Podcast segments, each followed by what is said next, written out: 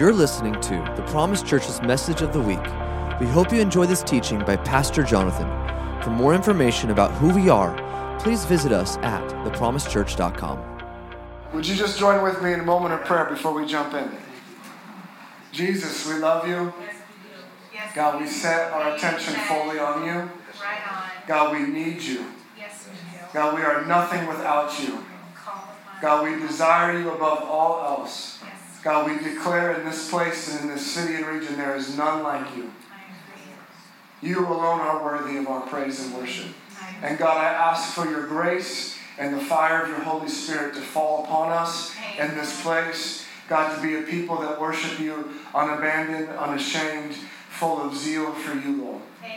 God, mark us as a people of your presence. God, make us into a people that love you with all that we have. In Jesus' name. Amen. Amen. Amen. Today I want to continue a thought that we started when we started this campus and on September 19th. I want to continue to talk to you about being a people of his presence.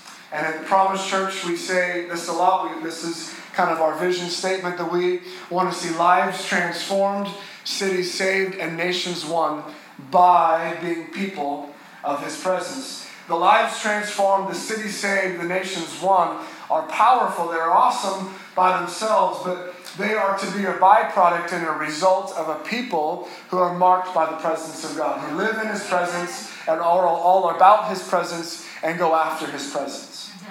Okay, so today I want to dive a little bit more into what does it look like to be a people of His presence. When I spoke week one here, we talked about at the Promise Church, we want to be a people all about Jesus. That being a people of His presence is simply a, a, a people that is about Jesus, that is built on Him as the chief cornerstone of the church that he is the one that is building his church on him of who he is as the Messiah, the Son of the living God, that we are to be a people about him, for him, and unto him. And that he is the one who's building his church, and if we partner with him and join with what he is doing, it is an unstoppable force that the gates of hell can no longer withstand or hold up against. And that Jesus, when he died on the cross and raised from the dead, he plundered hell, he took the keys of death, hell, and the grave. He was victorious over sin, victorious over all. And he said, In my authority, go and make disciples. In my authority, essentially, go and continue to plunder hell wherever Amen. you go. Amen. And so, this is our mandate. This is our mission here in this city and on all of our lives. No matter, as Nick said, whether you're in ministry, whether you're in a hospital for work, or whether you're in a warehouse or in a grocery store. It doesn't matter where you God has placed you vocationally or locationally. We're all given the same mission. Yeah.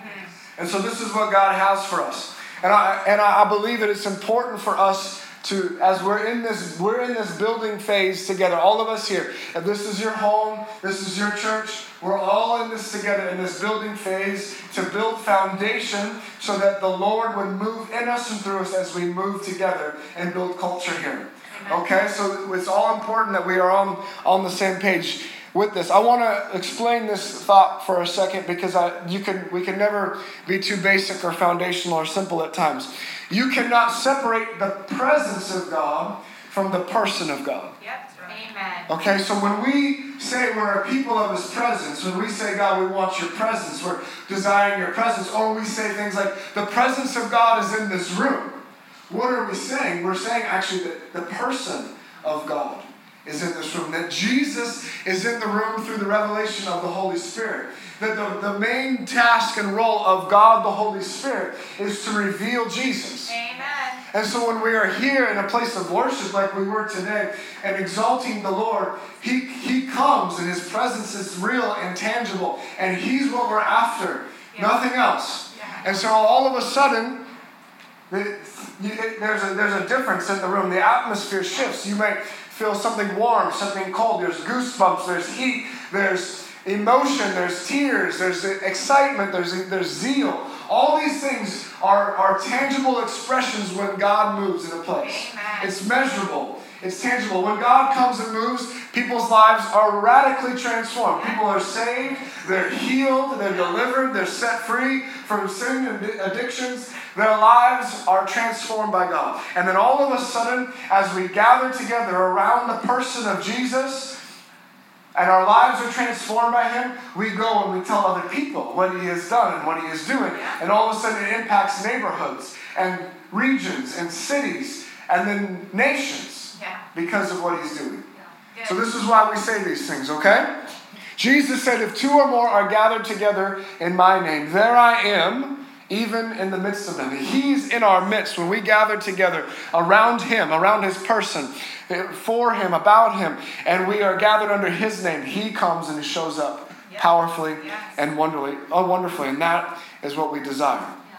If you have your Bibles, turn to Exodus 33. Exodus 33.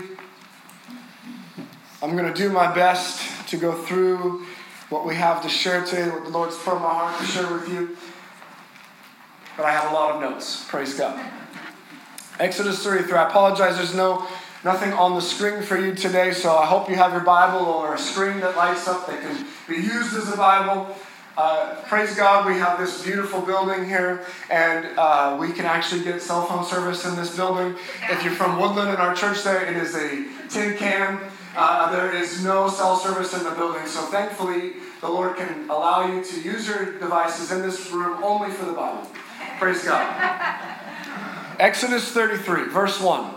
Actually, before I get into this, I want to give a little backstory. So, Moses and the people of Israel are in the wilderness. They've just been delivered out of Egypt, and God is taking them into the wilderness and through the wilderness to take them to the promised land. And while they're there, God sends, asks Moses to come up on the mountain. Moses goes up there. He receives the Ten Commandments. While Moses is up there with the Lord, the people of Israel become uh, impatient, they become distracted, and their hearts begin to wander, and they actually create golden images of calves and say, These were the gods that rescued you out of Egypt. And they began to worship them and commit acts of immorality around them. Moses comes down the mountain, he sees this, he is angry, he is disturbed, he throws the Ten Commandments on the ground, they break, they shatter. Uh, then judgment falls on the people, and the people re- then repent. And now God is having a conversation with Moses about what is supposed to happen going forward. What are they going to do after this terrible moment here?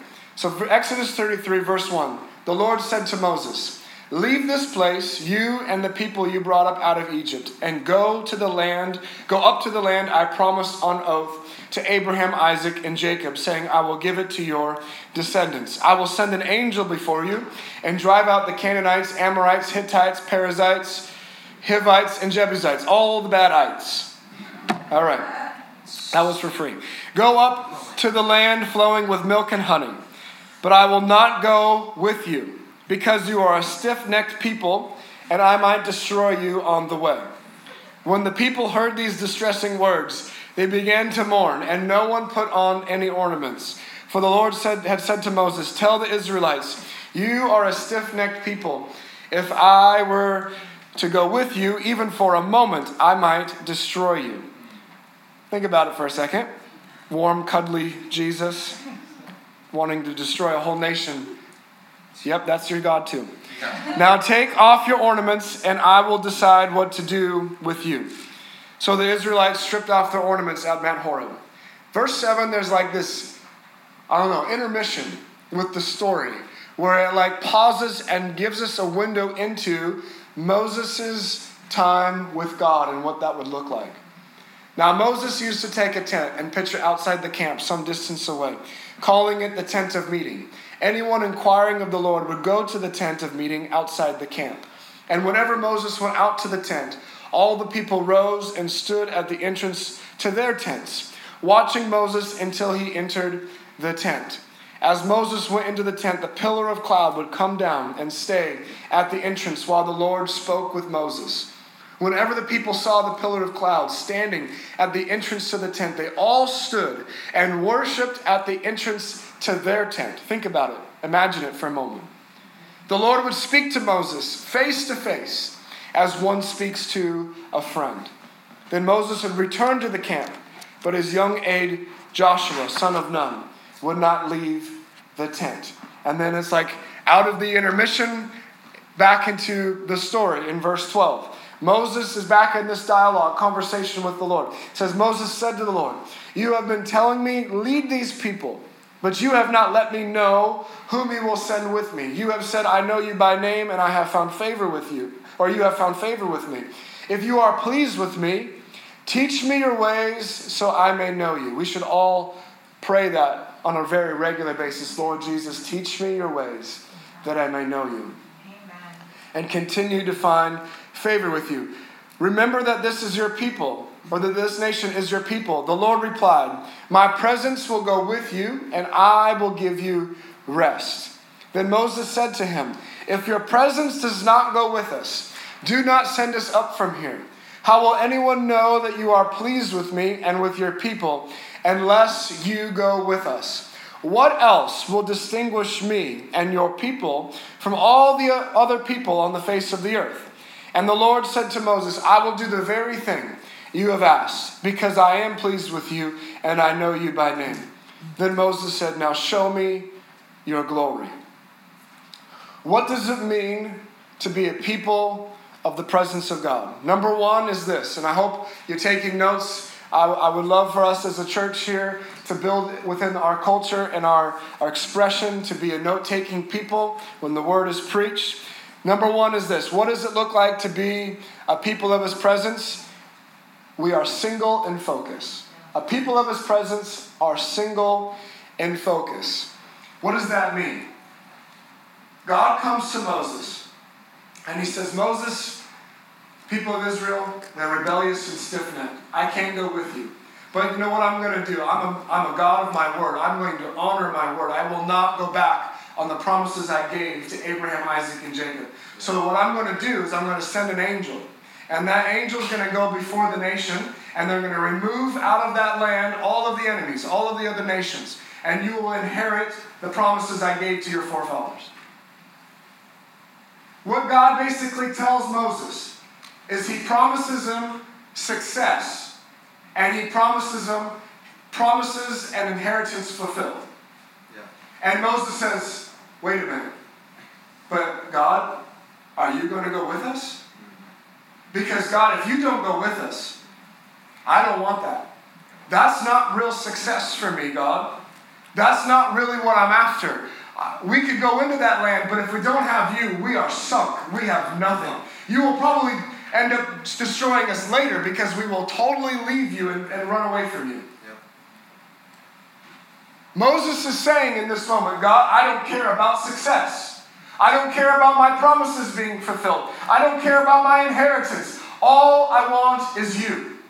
A people of the presence of God are single and focused where they're after one thing, and it's His presence. They're after Him. They desire Him above all else. You see, success is measured in our eyes and in the Lord's eyes by His presence. Doesn't matter if this room is packed full of people for two services and we're having to think about a third, or it's the amount of people in this room right now. If He's here, yeah. we've won. Amen. it's a good day. Amen. And thank you, Jesus, that you were here with us and you're here with us right now. Amen. Amen. His presence is measurable and tangible.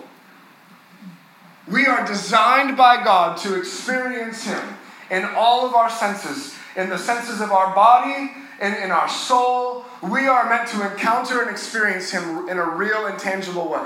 We are not meant to just have information and knowledge and doctrine and teaching. We are meant to know God face to face as a man speaks to his friend. Yes. Yes. This is God's plan from the beginning. Adam and Eve walked with God face to face in the garden. This is what Jesus provides us through the cross and his shed blood and resurrection, that the Holy Spirit would come and dwell on us, on the inside of us, and dwell with us, that we would be the temple of the Holy Spirit and collectively be a dwelling place for God. This is God's desire, and we must be a people like Moses and like David said in Psalms 27 4, where one thing I ask of the Lord, This only do I seek, that I may dwell in the house of the Lord, or in the Old Testament, the house of the Lord represents his presence, that I may dwell in your presence all the days of my life, to gaze upon the beauty of the Lord and to seek him in his temple. This is the cry of Moses, of David. This must become our heart's cry. God, I want to behold your beauty. I want to be in your presence. I want to seek after you. You're the one thing I desire above all else. David also said in Psalms 84:10 that better is one day in your house, or better is one day with you, God. Better is one day in your presence than a thousand elsewhere. It's that kind of cry. It's that kind of perspective. I think when I think of this, this one thing, this simplicity of heart and focus, I can't help but think of someone in the, in the scriptures that was very dear to Jesus' heart. And that is the person of Mary of Bethany. And in the future, I hope to speak a, bunch, a bunch more about her. But in the first passage that mentions her, it's in Luke 10 38. And her and her sister Martha have Jesus come into Martha's home. Jesus comes into the town. And we don't know really, we're not privy into how it all happens. But Martha invites Jesus into her home. And Jesus comes. I mean, imagine that. That would be a pretty amazing day. And Martha begins to be very consumed and busy with preparations and all these things to do something for Jesus, to make a meal for him, we assume, or to do these different things for him. And Mary simply is sitting on the floor in front of Jesus, before his feet, listening to his voice. She's sitting there, postured, gazing upon his face, captivated and captured by him, listening to every word that would come from his lips, fully and completely tuning everything out around her and fully focused on Jesus. And Martha gets offended. She gets really upset. And she's like, Jesus, don't you care? First of all, it's a terrible thing to say to God because he cares a lot. Don't you care that my sister has left me to do all the work by myself and isn't helping me? Can you tell her to help me? And Jesus, I mean, I just really wish I could be there in that moment. Jesus says, Martha, Martha, which if God ever says your name twice, not a good day. Simon, Simon, Martha, Martha, not, not a good day. Martha, Martha, you are worried and troubled or worried and anxious about many things. But only one thing is needed, or only one thing is necessary. And Mary has chosen that one thing, and it won't be taken from her. Mary's posture, her pursuit, her physical posture was an expression of her heart posture. Jesus, I just want you. I don't even think Mary even heard Martha's accusation because she was so consumed with Jesus. See, when you're so consumed with Jesus and living in a simplicity of all that you want is Him, people will not like you, people will make fun of you, people will ridicule you and mock you and accuse you, but you won't even hear it because you're so focused on the Lord. And it won't stop you from where you're going. This is what Jesus is asking of us. My brother, Pastor Aaron, a couple weeks ago preached on first love, and we're going to continue to talk about that throughout our existence here. This is an expression of first love that Mary demonstrated in this moment.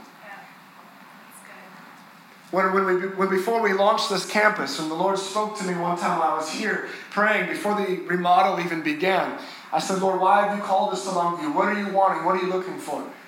And He simply said, I want a place that will love me. This must be our mandate. This must be our heart's cry to love Jesus first and most with all that we have, to be after one thing Him. Amen. This is what it looks like to be a people of His presence.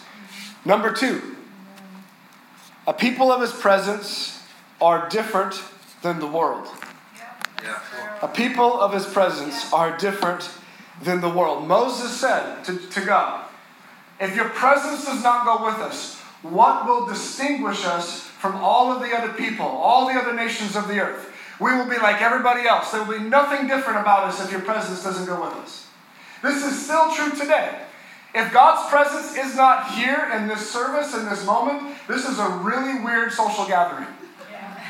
There is no difference between the Elks Club, the Kiwanis Club, the Lions Club, whatever club you want to throw in there, the CrossFit Club. There is no difference between what we're doing now and, and any other club if God isn't here. We must have His presence. Now, there are churches that do church without God. There are. And they care more about a lot of other things than God. All we care about is Him.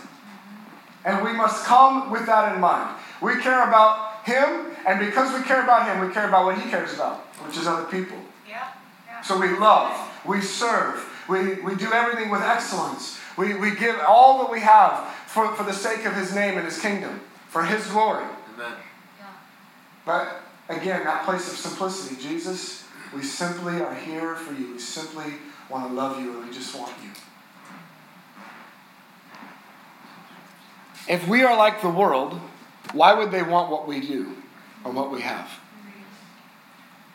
If we if there's nothing different in the character of our lives and the things that we say and the things that we do and how we think and, and go about our lives, if there's nothing different in us than people who don't have God and don't know God, why would they want what we have? Yeah. There must be something identifiable, something tangible, something that, that, people can see in our countenance, in our expression, in the atmosphere about our lives. That there is something different, that God has come in us and transformed us, and He's in us and around us and moving with us everywhere we go. And so there's an atmosphere of love, of peace, of joy. There's a light in our face. There, there, there is a, a, a, willingness to serve and sacrifice for others. There's all these things in our homes, in our workplaces, because we're there, because God's there with us. Mm-hmm. Amen. Otherwise, there is nothing different about us. Jesus didn't say, you know, about the church, you know, be like everybody else. No, he said, you are salt and you are light. Yeah. In fact, you are not in the world, or you're not of the world, just as I am not of the world. Yeah. Jesus set the standard very quickly with his disciples like, the world's going to hate you. It's okay. Yeah. Be ready for it. They hate me too. so if you want, follow me, be used to it. Yeah. Well, So we shouldn't like be offended or upset when people who don't know God, who don't live in righteousness, get mad at us, mm-hmm. persecute us, mock us, tease us, reject us. And we shouldn't like feel like we have to respond back in anger or get on our little soapboxes on Facebook and like condemn people. Yeah, yeah. Uh-huh. We are called to be salt. We should, we should be providing flavor and seasoning to the world. We, we, are, we should be the preserving factor for why the world doesn't get destroyed right now. Yeah. We should be light. We should shine in darkness. Yeah. There should be a tangible difference from us. This is what marks a people of the presence of God. Romans chapter 12, verse 1 talks about what real worship looks like. You know, in a sense, true worship is not a song and dance and music, though it is a part of an expression of worship. Real worship is surrender. It is laying down my life, surrendering all that I am to the Lord as a living sacrifice. And then the next verse says, Do not be conformed to the pattern of this world, but be transformed by the renewing of your mind. So, what, you know, real worship, we're, we're called to be true worshipers. We surrender our lives. In that surrender, God transforms us into the image of His Son Jesus. God transforms us to look and sound and be different. And if we're just trying to, you know, be accepted into the world, if we're just trying to, you know, compromise and lower the standard to be nice to people, we're doing, we're, we have the wrong posture and mindset. Yeah. It's not that we are jerks and we just condemn everybody or we, we, we, we aren't kind. Yeah. No, that, that kindness, that gentleness, that humility, that love is actually what should draw people to the Lord through us. Amen. But we don't compromise truth to help people feel good about themselves when they're in sin. Yeah. Amen. Number three, people of his presence are desperate for more of God. A people of his presence are desperate for more. Moses is interceding on behalf of the nation of Israel, and he's saying, God, if you don't go with us, we're sunk.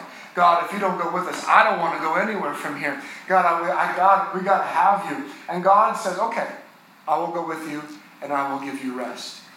He grants Moses' prayer request. He answers the cry of his heart. He answers his prayer. And Moses could have been like, Oh, thank you, God. I'm so, that's, you're so good, God. Thank you. Oh, wow, this is so good. Okay, I'm going to go tell the people. This is wonderful. And it would have been a great day. It would have been awesome. Yeah. Answer the prayer. I mean, come on, we all have yeah. prayer requests. We all have things we're praying for. If God were to answer them, come on, that's a really good day. Yeah. Yeah.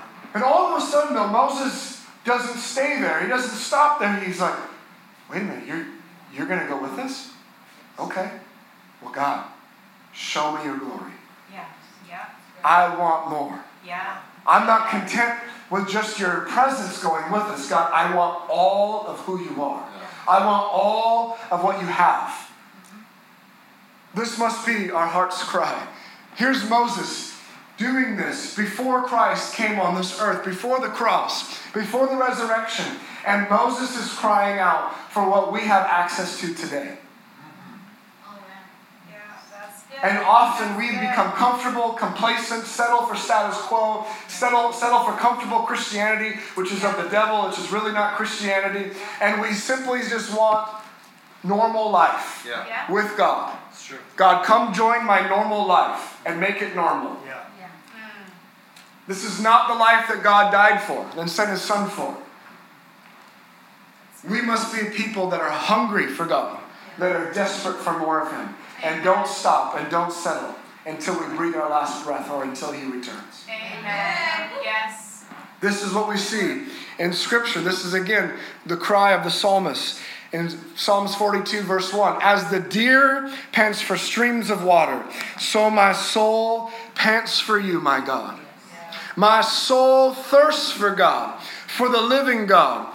When can I go and meet with God? God, when is the next time I can be with you? When is the next moment I can worship you and be in your presence? Oh God, I just want more of you. Every morning, waking up with the, the desire and the heart's cry God, thank you for another day that I can be in your presence. Yeah. Thank you for another day that I can be with you. Moses already had incredible friendship with God, already spoke to God face to face, but in this moment said, I want more. God, I want all that you are. I want all that you have. Show me your glory. Yeah. Let this be our heart's cry at the same time. Last, last point, number four. A people of his presence are actively waiting. Actively waiting. You're like, what, what does that mean? Well, in Scripture, waiting actually equals seeking. Waiting means to pursue God. So there's this place of a heart posture and, and posturing of our attention, our focus, to be content in waiting, but not being passive where we pursue God with all that we have. Often in the place of request and the place of fulfillment, there is this waiting period. And God wants to take us from glory to glory, as it talks about in 2 Corinthians 3. And in between the glory and the glory, there is a two. And in the two, T-O, there is a lot of waiting usually. Yeah. And what we do in the waiting shows our heart's posture and where our where we're really at on the inside. Yep. Is God enough for me? This reminds me of the story of Abraham or Abram in Genesis 15. He's begin, been given promises from God. He's been given promises that he would have a son. He said, if you can count the sand on the seashore, that's how many descendants you're going to have. And so Abram is continuing on his journey. He's waiting for a son. God comes to him in Genesis 15 and says to him, Abram, I am your shield, I am your very great reward. And what does Abraham immediately do in that moment? God, I don't have a son. Eliezer, my servant, is going to become my heir. I need a son. You told me I was going to have a son. You told me I was going to have lots of descendants. I don't have one. And so God appeals to Abram in that moment says, Go ahead, try to count the stars. Try to number them. That's how many descendants you will have. Shortly after that moment, Abram and Sarah have a conversation. Well, we still don't have a son. It's been a year since that cool moment you had in Genesis 15. Um, why don't you take Hagar, my maidservant, try to have a child with her. And he has a son named Ishmael. Not the fulfillment of the promise, not God's chosen promise, where he did it in his own effort, his own strength, his own strategy, trying to accomplish something. Why? Because God wasn't his treasure, his very great reward. If, Mo, if Abraham in that moment had actually said, Yes, God, you are my very great reward, he would not have looked to what he didn't have immediately. He would have realized that what he had was enough right there. God, I have you. I'm like the only person on the earth right now that actually really knows you. I have everything. Yeah. But Abram's heart was waiting for a fulfillment of a promise and wasn't content, realizing that in Christ he had all that he needed. And it's the same for us today. We can so desire promises, other things out there, dreams to be fulfilled, things that we're praying for. And as soon as we get them, we move on. As soon as we get them, we our pursuit of God, before we got them, man, that was passionate and intense. As soon as we get those things, our passionate pursuit is no longer passionate. Yeah. Our pursuit is almost non existent. Yeah. Because we don't actually see Jesus the way he is as our treasure, our very great reward. The treasure in the field that when you see him for how he really is or who he really is, you sell everything you have to have him. Because he's worth it. Again, active, not passive. It's a posture of pursuit. Psalms 130. I wait for the Lord. My whole being waits. That doesn't sound passive to me. Yeah. And in his word I put my hope. Jeremiah 29 13 says, You will seek me and you will find me. When you seek me with all of your heart, I will be found by you, declares the Lord. God is not hiding. This is not the ultimate game of hide and seek. He's hiding in plain sight for you and I to simply choose to be a people that will pursue Him with all that we have, to seek Him, to seek after Him, that want Him above all else. And when we posture ourselves that way, when we make Him our ultimate pursuit and goal, all of a sudden there's a divine collision that takes place. Because He waits to be wanted, He seeks to be sought, He longs to be longed for. And all of a sudden, when the people will gather together with the same heart, the same desire, the same mindset, all of a sudden He comes and dwells in a place with people, and it's explosive. And it actually can have cities saved and nations won through it. Yeah. And this is what God is calling us into. It's a divine invitation. Will we be a people of His presence? Will we be a people that will go after God with all that we have?